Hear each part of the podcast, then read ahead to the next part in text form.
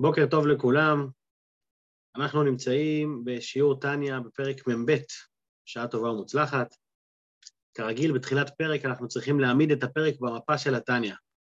אז איפה אנחנו נמצאים? אנחנו נמצאים בחטיבה שהתחילה בפרק מ"א. עד פרק מ"א דיברנו על מצוות, מעשה מול כוונה, מפרק מ"א והלאה, האדמו"ר הזה כן מתחיל לדבר על איך מפתחים רגשות של אהבה ויראה לקדוש ברוך הוא, איך עושים את זה בפועל, בפועל ממש. אז בפרק מ"א, האדמו"ר הזה כן דיבר על אה, שני דברים באופן כללי, זאת אומרת, אם מחלקים את הפרק לשני חלקים, אפשר לראות שבחלק הראשון, האדמו"ר הזה כן דיבר בעיקר על הצורך ביראת שמיים, וזה שיראת שמיים היא ראשית העבודה ועיקרה ושורשה, היא כרטיס היציאה לדרך בעבודת השם. למה? כי היא מסמלת את הביטול והקבלת עול של האדם. בהמשך הפרק, אדמו"ר זקן מתחיל לדבר על הצד השני, על הכנף השנייה, שהיא הכנף של אהבת השם. זאת אומרת שיראת שמיים בלי אהבת השם, אז uh, היא לא שווה שום דבר. זאת אומרת, היא רק היסוד וההתחלה, אבל uh, כמו שעוף לא יכול לפרוח בשני כנפיים, בוקר טוב יוסף, כמו שה... בוקר טוב. בוקר טוב. כמו שהעוף לא יכול לפרוח בכנף אחד, והוא צריך, והוא צריך את שני הכנפיים, כך אי אפשר לאדם להסתדר רק עם אהבת, רק עם יראת שמיים, אלא הוא צריך גם שתהיה עבודה מתוך חיות, מתוך אהבה להשם. אז זה היה החלק השני של הפרק, שהוא דיבר על הצורך באהבה. כעת, בפרק מ"ב, אדמו"ר הזקן כן בעצם חוזר לתחילת הנושא של פרק מ"א. כאילו הנושא של אהבת השם היה בסוגריים כזה. כעת הוא חוזר חזרה להסביר את הנושא של יראת שמיים. מה הנושא של יראת שמיים? איזה יראה אדם צריך לפתח, היות שלא כולם שייכים ליראה ברמה הגבוהה ביותר ששי, שיכולה, שיכולה להיות, אז לכן הוא אומר, לפחות צריך לעורר תחילה היראה הטבעית המסותרת בלב כל ישראל. זאת אומרת, לכל אחד מאיתנו יש בלב כבר יראת שמיים מובנית, שאנחנו פשוט לא צריכים לפתח אותה מחדש, אלא לגלות אותה בתוכנו. איך מגלים את היראת שמיים בתוכנו? מגלים אותה על ידי התבוננות, על ידי שאדם לא משאיר את זה לעבור ככה חלק מאחורי הגב, אלא על ידי שהוא מתבונן. וזה בעצם היסוד שהוא התחיל. וכעת בפרק מ"ב הוא אומר, אוקיי, אם אנחנו מדברים על היראה הבסיסית, היראה הטבעית, בואו נדבר איך אנחנו באמת יכולים לפתח אותה. איך אנחנו יכולים להוריד את זה, מה שנקרא, להוריד את זה למעשה, להוריד את זה בפועל ממש. אז זה, זה פרק מ"ב, בא להסביר את היראת שמיים הבסיסית, יראת התאה. בהמשך הוא כמובן יגיע לדרגות גבוהות יותר, יראה הילאה, הוא יגיע לאהבה, אהבת אתה, אהבה הילה, אבל כעת אנחנו נמצאים בנושא של יראת שמיים, איך מגיעים ואיך מעוררים את יראת שמיים. אז בואו נשתף פה מסך ונתחיל עם פרק מ"ב. פרק מ"ב, והנה במה, ש... במה שהתבהר לעיל, בעניין יראת התאה, זאת אומרת הוא חוזר חזרה לעניין יראת התאה של תחילת פרק מ"א, יובן היטב מה שכתוב בגמרא על פסוק ואתה ישראל, מה השם אלוקיך שואל מעמך, כי אם לירא את השם אלוקיך. יש פסוק שמשה רבנו פונה לעם ישראל ואומר להם בחלק חלק מכל ההכנות וההקדמות של משה לכניסה לארץ של עם ישראל, הוא אומר להם, מה השם אלוקיך שואל מעמך? הוא פונה לכל יהודי ואומר לו, מה כבר דורשים ממך? כי אם לירא את השם אלוקיך, מה דורשים? רק יראת, יראת שמיים. שואלת הגמרא, אטו יראה מילתא זוטרא תהי? האם יראת שמיים זה דבר כזה קטן? משה רבנו הרי אומר, מה כבר דורשים ממך? מה דורשים? יראת שמיים. אז הגמרא שואלת, מה זה מה דורשים מיראת שמיים? יראת שמיים זה דבר פשוט? זה עבודה קשה שצריך לעבוד ולהתייגע, זה, זה לא כזה מה כבר דורשים ממך. ומה עונה הגמרא? הגמרא עונה, אין, כן, לגבי משה, מילתא זוטרא תהי וכולי. זאת אומרת, לגבי משה באמת, יראה זה דבר קטן, זוטרא, זוטרא זה קטן. אז, אז לא מובן כל כך מה התירוץ של הגמרא. הרי משה רבנו, למי הוא פונה? משה רבנו פונה לעם ישראל, והוא אומר, אתה ישראל, מה השם אלוקיך? הוא לא, הוא לא מדבר על היראה שלו, הוא מדבר על היראה של עם ישראל. אז לא מובן התשובה, כן, לגבי משה זה, זה דבר קטן. זה היה אמור להיות דבר קטן לכל אחד ואחד. אתה אומר לי שזה, שמשה רבנו אומר, מה כבר דורשים יראת שמיים? משה לא מדבר על היראה שלו, הוא מדבר על יראת שמיים של כל אחד ואחד. אז איך עדיין הוא מתייחס לזה כדבר קטן? והתירוץ של הגמרא לא עונה על השאלה הזאת. כי לגבי משה זה באמת דבר קטן, אבל לגבי כל אחד מאיתנו, מה איתי? אני, אני הרי לא משה רבנו. זה מה שאומר אדמו"ר הזקן, דלכאורה אינו מובן, אינו מובן התירוץ. דהה שהרי שואל מעמך כתיב. מה כתוב? שהוא מדבר לעם ישראל, שואל מעמך, הוא מדבר אלינו. אז למה, אז מה התירוץ? יש פה הרי, מה, מה הבעיה בתירוץ? הבעיה בתירוץ הוא שהוא, ש, שהתירוץ מדבר על משה רבנו, אבל משה רבנו מדבר על כל אחד ואחד. אז תחליט, מדבר על כל אחד ואחד, או שהוא מדבר על משה רבנו. ולכן החיבור שאדמו"ר הזקן עושה פה הוא שכל אחד ואחד הוא בעצם משה רבנו. רגע, רגע, מה, מה משה רבנו? אני מכיר את עצמי. אני משה רבנו? אני, אני בקושי יהושע.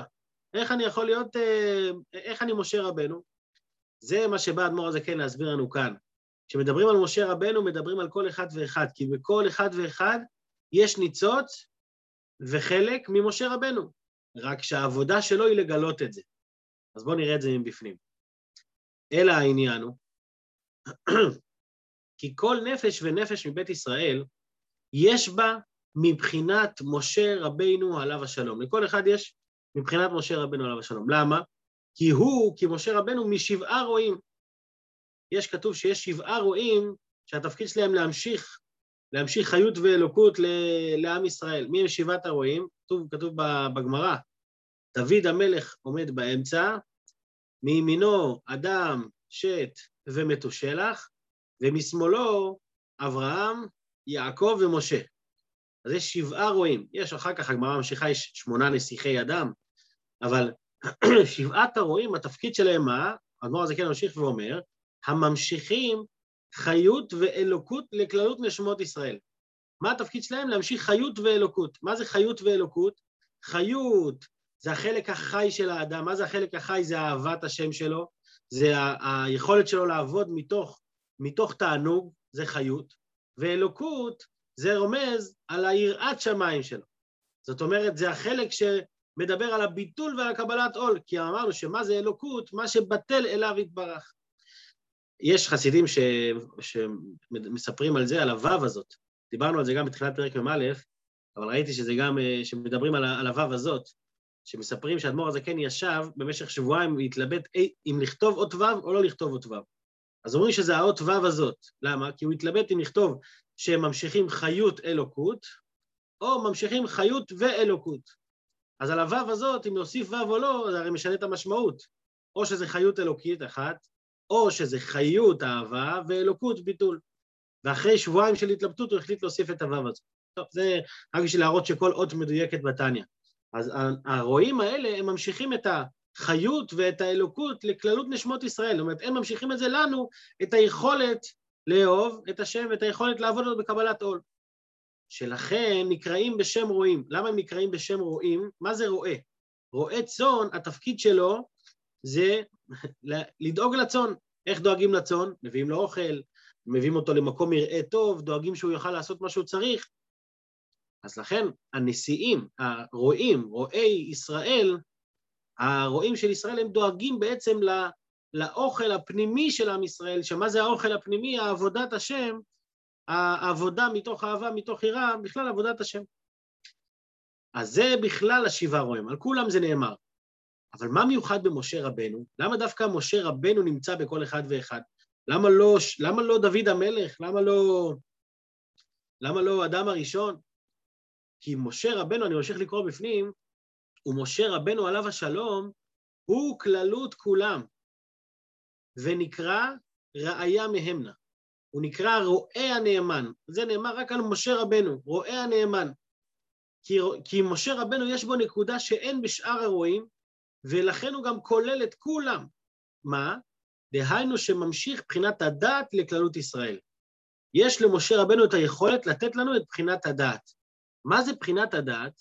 יש הרבה הרבה ספירות באדם. יש חוכמה, בינה, יש מידות, חסד, גבורה, תפארת, אבל יש משהו מיוחד בדעת, שגם, שגם דיברנו עליו בפרק ג', מי שזוכר, שהדעת הוא מחבר את כל החלקים בגוף. בואו נתאר לעצמנו אה, אה, משרד גדול, עם מלא מלא פקידים, מלא עובדים, מלא, כל, נגיד 200 עובדים, כל אחד יש לו את החלק שלו. צריך שיהיה שם איזה מישהו אחד, אני לא יודע איך קוראים לזה בדיוק, מנהל אדמיניסטרטיבי, לא יודע מה, מישהו אחד שהתפקיד שלו לרכז את כל היכולות האלה. זאת אומרת, מה הפקיד הזה עושה, מה הוא עושה, לאן הספק הזה הולך. צריך מישהו שמרכז את זה. בנפש שלנו, מי מרכז את היכולות שלנו? זה הדעת.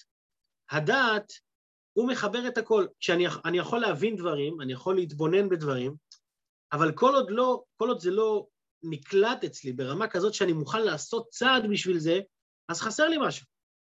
חסר לי את היכולת לבצע. הבנת טוב, איך אמרנו פעם, אני, אני יכול להשתתף בהרצאה שלמה למה לעשן זה, לא, זה לא טוב ולא בריא, ואני יוצא מה, מההרצאה כולי מותש ומוציא סיגריה כי אני רוצה להירגע. כי זה לא נקלט אצלי, זה לא נהיה חלק ממני. התפקיד של הדעת בגוף זה לגרום למה שאני מבין לבוא לידי ביטוי. לכן הוא גם כולל את כל הרגשות, כי, כי התפקיד שלו זה להגיד, אוקיי, מה זה אומר לי? אני צריך, אה, אה, אני צריך עכשיו לאהוב, אני צריך עכשיו אה, להשתמש במידת הגבורה שלי, אני צריך לנצח מישהו. הדת מביא את המסקנה, הדת מביא את הבפועל ממש. ולמשה רבנו יש את הדת. אגב, לכן משה רבנו גם, הוא זה שכתוב, הוריד את השכינה למטה בארץ. הוא, הוא קיבל את התורה והביא את התורה לעולם. זאת אומרת, הוא, הוא גרם שכל הדברים התיאורטיים כביכול יהיו בפועל ממש כאן בעולם, ולכן משה רבנו גם מביא את, ה, את היכולת הזאת לכל אחד ואחד מישראל. זאת אומרת, הוא ממשיך לנו, לכל אחד, את, ה, את הדעת באלוקות. מה זה דעת באלוקות? היכולת להתחבר, לא להבין. דעת באלוקות זה לא שאני מצליח להבין יותר טוב ואני מצליח להשכיל, לא, לא, לא. דעת זה להתחבר. זה הרבה יותר מלהבין. יכול להיות אחד שאין לו מוח כל כך חזק וגדול, אבל דעת, אבל, אבל הוא מתחבר הרבה יותר חזק. למה? כי הוא משתמש בכוח הדעת שלו. ומאיפה יש לנו את הכוח להשתמש בכוח, בכוח הדעת? ממשה רבנו. כי משה רבנו, התפקיד שלו להמשיך דעת לעם ישראל, לכללות ישראל. אני ממשיך לקרוא בפנים, לידע את השם, לדעת, לדעת הכוונה היא להתבונן בזה. כל אחד כפי השגת נשמתו, סליחה, ושורשה למעלה. ויניקתה משורש נשמת משה רבנו עליו השלום, המושרשת בדעת העליון. לכל אחד, כמה דעת מגיע לו, לפי כמה שהוא יונק ו- ו- ולוקח משורש הנשמה של משה. זאת אומרת, לכל אחד בתוכנו יש משה, משה רבנו קטן, שהמשה רבנו הקטן הזה מקבל את הכוח ממשה רבנו. הוא מקבל את הכוח להמשיך דעת באלוקות, וככל שאני מתחזק את המשה רבנו הקטן שבתוכי, אני מקבל ומתחבר למשה רבנו בפועל ממש, אני מקבל את היכולת אה, אה, להתחבר. המושרשת בדעת העליון, כתוב שכל הרועים, כולם מגיעים הרי מהספירות של, של עולם האצילות, משה רבנו, איפה השורש שלו בעולם האצילות? בדעת העליון. זאת אומרת, בספירת הדעת שביוד ספירות האצילות, שבעשרת הספירות של אצילות, שמה שמיוחד שם, שהיא המיוחדות במאצילן ברוך הוא, שהוא ודעתו אחד והוא המדע וכולי. הביטוי הוא ודעתו אחד, הוא המדע וכולי, קודם כל כבר הזכרנו את זה בפרק ב', הוא המדע והוא היודע, זאת אומרת שהוא ודעתו אחד, אי אפשר לחלק בין הקדוש ברוך הוא לבין דעתו, זה, זה אחד ממש. אבל הביטוי הזה נאמר דווקא על הדעת. אנחנו רואים שהדעת מחובר ברמה הרבה הרבה יותר חזקה. ומי זה ספירת הדעת בעולם האצילות? זאת אומרת, לא, לא מי זה, אלא מי מושרש בספירת הדעת של עולם האצילות, זה משה רבנו. ולכן החיבור של משה רבנו עם הקדוש ברוך הוא חיבור הרבה הרבה יותר ישיר, ולכן כתוב דווקא על משה רבנו, פה אל פה אדבר בו במראה ולא בחידות. זאת אומרת, כי, ה, כי החיבור הוא כל כך חזק מצד בחינת הדעת.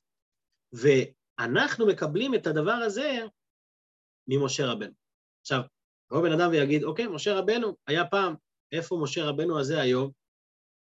לכן אדמו"ר הזקן ממשיך פה ואומר שמשה רבנו לא רק דבר של ההיסטוריה, אלא משה רבנו קיים בכל דור ודור. ועוד זאת, יתר על כן, בכל דור ודור יורדים ניצוצים מנשמת משה רבנו עליו השלום, ומתלבשים בגוף ונפש של חכמי הדור עיני העדה. יש בכל דור ודור חכמי העדה שהתפקיד שלהם ללמד דעת את העם. שוב, לא ללמד חוכמה, לא ללמד בינה, אלא ללמד את הדעת. וזה גורם ולידע גדולת השם ולעובדו בלב הנפש. הידיעה בעבודת השם היא לא ההשגה, אלא היא ההתחברות. יש צדיקים שהתפקיד שלהם זה להמשיך חוכמה. יש גאונים, גאונים גדולים, חכמים גדולים, פוסקים גדולים, רבנים גדולים, יש המון המון המון צדיקים. אבל יש צדיקים כאלה שהתפקיד שלהם זה להמשיך דעת באלוקות. אני רוצה להרחיב פה נקודה מאוד מעניינת בדבר הזה. בפר... יש פעמיים בספר התניא, שהאדמו"ר הזה כן מדבר על הנושא של צדיק, של התחברות לצדיק. הפעם הראשונה זה בפרק ב', והפעם השנייה זה בפרק מ"ב, זה כאן, הפרק שלנו. בפרק ב', האדמו"ר הזה כן מדבר באופן כללי.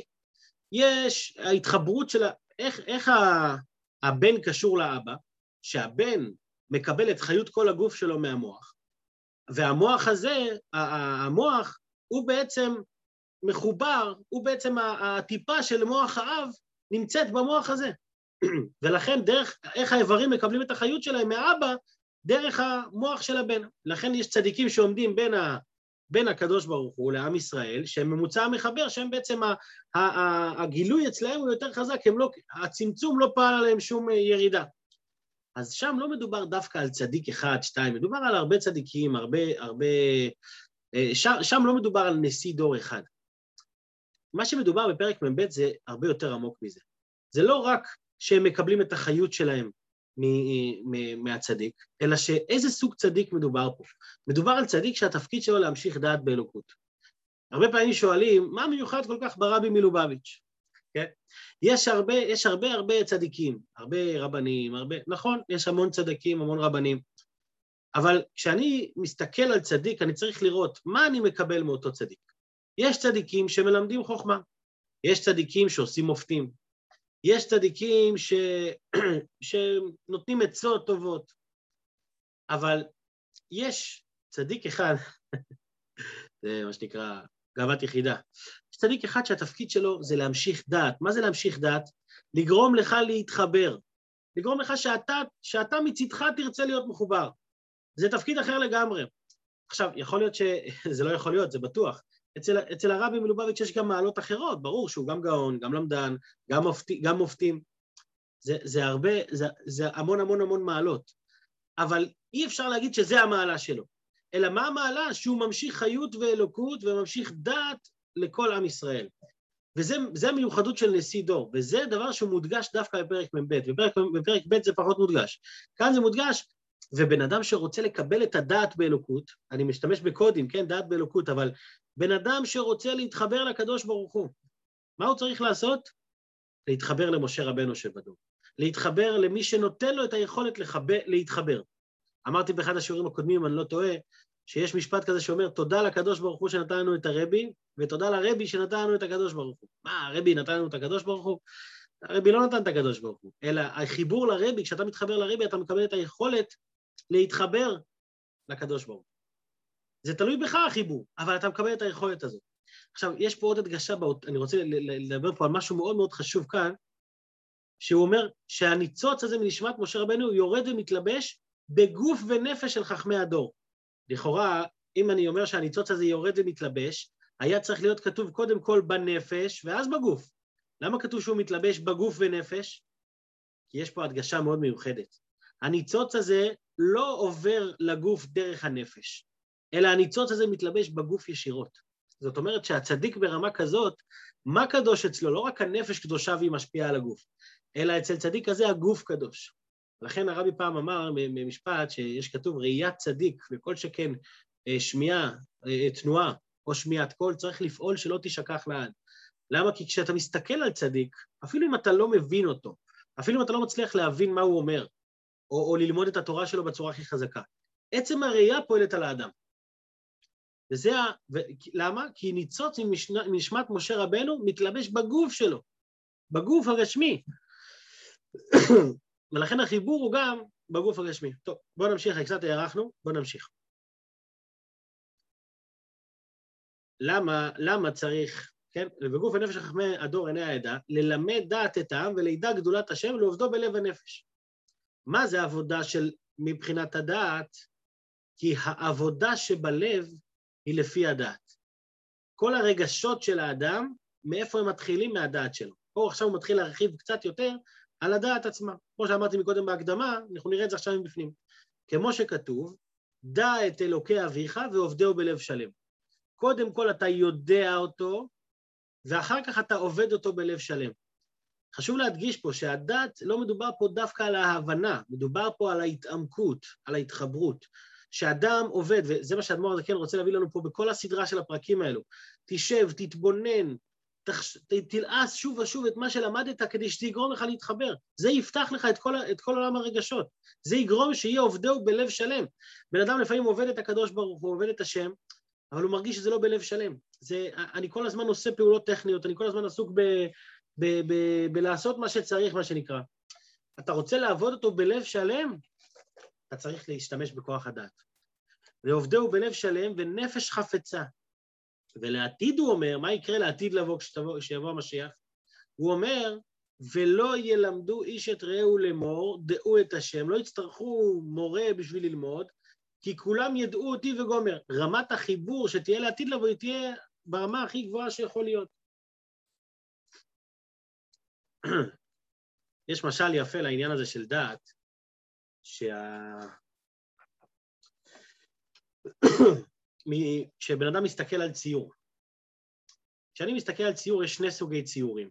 יש ציור שהצייר שצייר אותו הוא צייר כל כך כישרוני, שהוא מצליח לדייק בכל הפרטים. זאת אומרת, הוא, הוא עובד טוב, הוא, הוא יודע לתקתק את הציור כמו שצריך, אבל חסר משהו לצייר הזה. מה חסר לו? חסר לו החיבור לציור. יש ציירים שלא קוראים להם ציירים, קוראים להם אמנים. מה ההבדל בין ציור לאמנות? כן, לצורך העניין, לא שזה בהגדרה, אבל לצורך הדוגמה.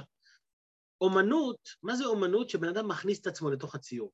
הוא לא רק צייר ציור טוב, הוא לא רק הצליח לדקדק ולעבור על הפסים כמו שצריך. הוא הכניס את הנשמה שלו, הוא כל כולו שקוע בזה. וציור כזה משפיע על בן אדם הרבה יותר, ולכן הוא גם הרבה יותר יקר. למה? כי כשאתה מסתכל על ציור שמישהו נתן את הנשמה, גם זה, זה פוגע לך בול בנשמה. ציור יפה ומדויק, בסדר, יפה ומדויק, אבל ציור שזה, שזה, שאתה מרגיש את הרגש שם, כל תנועה של המכחול אתה מרגיש שמישהו שם שפך דם על זה. לא שפך, לא שפך דם של מישהו אחר, אלא הוא ש... הוציא את הנשמה שלו בשביל זה. אז זה גם, זה גם פוגע בך. זה הדעת. מה זה דעת? לא רק לעשות את מה שצריך, לא רק להצליח לסמן את אביו, דעת זה להתחבר. דעת זה להיות שם לגמרי, כמו הציור, כמו הצייר האומן. דעת זה אומנות באלוקות. להיות אמן של עבודת השם, לא רק, לא רק להיות עובד השם כמו פועל. אני, אני פועל. אתה אומר לי לבנות בניין, אוקיי, לוקח פטיש, מסמר, איפה צריך לתקוע את המסמר? דבר איתי, אני תוקע, במ, במ, במ. אתה כל היום עסוק בלתקוע מסמרים. עבודת השם אמיתית זה לא לתקוע מסמרים, עבודת השם אמיתית זה להיות שם, זה אומנות. תפסו אומנות אבותם בידם, תורתו אומנותו. למה זה אומנות? כי אתה נכניס את הלב שלך שם. טוב, סליחה על האריכות, אני לפעמים מגזים, תמחלו לי. אך עיקר הדעת, מה זה דעת? אינה ידיעה לבדה שידעו גדולת השם מפי ספרים, מפי סופרים ומפי ספרים. אומר אדמו"ר הזקן פה, הכל טוב ויפה, אבל אתה עכשיו, בן אדם יבוא ויגיד, אני מתחבר לרבי, אני לומד תורה, אז זהו, אני מחובר. לא, לא, לא. אין, אין עבודה אוטומטית. אין דבר כזה שאתה קנית כרטיס מועדון, זהו, אני עכשיו חסיד, יש לי כרטיס, זהו, הכל בסדר. לא, מה פתאום? זה רק ההתחלה. מה העיקר? העיקר זה העבודה שלך, אי אפשר להתחמק מהעבודה שלך. העיקר הוא להעמיק, אני ממשיך לקרוא פה לפנים השורה הראשונה, לעמוד 118, אלא העיקר הוא להעמיק דעתו בגדולת השם ולתקוע מחשבתו בהשם בחוזק ואומץ הלב והמוח. זה העבודה שלך, זה אתה צריך לעשות, אף אחד לא יעשה את זה בשבילך. צדיק באמונתו יחיה, הצדיק חי עם האמונה שלו, אבל אתה חי עם האמונה שלך. אתה לא יכול לסמוך רק שהצדיק ימשוך אותך מה... מקומות שלך. אתה צריך למשוך את עצמך, הוא נותן לך את הכוח, ו- ובלי הקשר אליו יש לך הרבה פחות כוח. אבל אחרי שיש לך את הכוח, אתה צריך לעבוד. לתקוע מחשבתו בהשם בחוזק ואומץ הלב והמוח, עד שתהיה מחשבתו מקושרת בהשם בקשר אמיץ וחזק, כמו שהיא מקושרת בדבר גשמי שרואה בעיני בשר. הוא מעמיק במחשבתו. כאן הודעה שדעת הוא לשון התקשרות, כמו והאדם ידע וגומר. זאת אומרת, ש, שמה זה, כבר, זה כבר דיברנו בפרק ג' גם, שמה זה האדם ידע את חווה, זה לא רק שהוא אה, הבין שיש לו אישה, אלא ידע את חווה, הוא התחבר. החיבור הזה נקרא דעת. ו, ולכן אדמו"ר הזה כן מדגיש פה, אל תחשוב ש, שהתקשרות לצדיק בלבד, היא תציל אותך, היא, היא תקשר אותך. לא, הצדיק נותן לך את הכוח. אתה, אתה צריך לעבוד בעצמך. אין תחליף לעבודה עצמית. אז אם אנחנו חוזרים לכותרת של השיעור ושואלים איך אפשר להשיג דעת באלוקות, אז יש לנו פה שני פרטים. דבר ראשון, אי אפשר להשיג דעת באלוקות בלי להתחבר למשה רבנו. משה רבנו, יותר נכון גם משה רבנו שבכל דור ודור, הוא מגלה את המשה רבנו שבתוכי. זה לא רק שאני, לא רק שאני לומד ממנו הלכות ואני לומד ממנו ידיעות בתורה, אני מקבל ממנו את הדעת באלוקות, אני מקבל ממנו את היכולת להתחבר. זה דבר ראשון. דבר שני, קיבלת את היכולת להתחבר, עכשיו תתחבר.